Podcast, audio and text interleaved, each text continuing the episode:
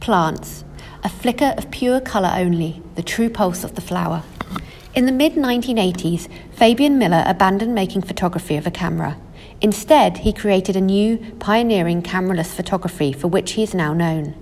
The tools of his photography became the darkroom and light, and his subject matter, nature, sourcing ingredients from his growing garden and beyond. Over the years, he has photographed seed heads, petals, shoots, and leaves, the angels planted in hawthorn bowers, by shining light directly through each found and treasured object.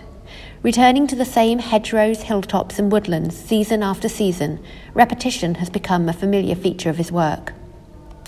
It is morning, the time I worked in the darkened room, a place apart.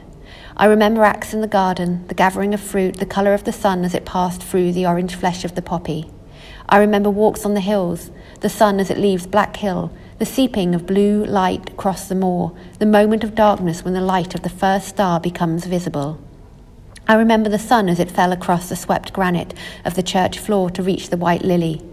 In the dark room's darkness, I reflect and seek ways to embody these memories alone with the light.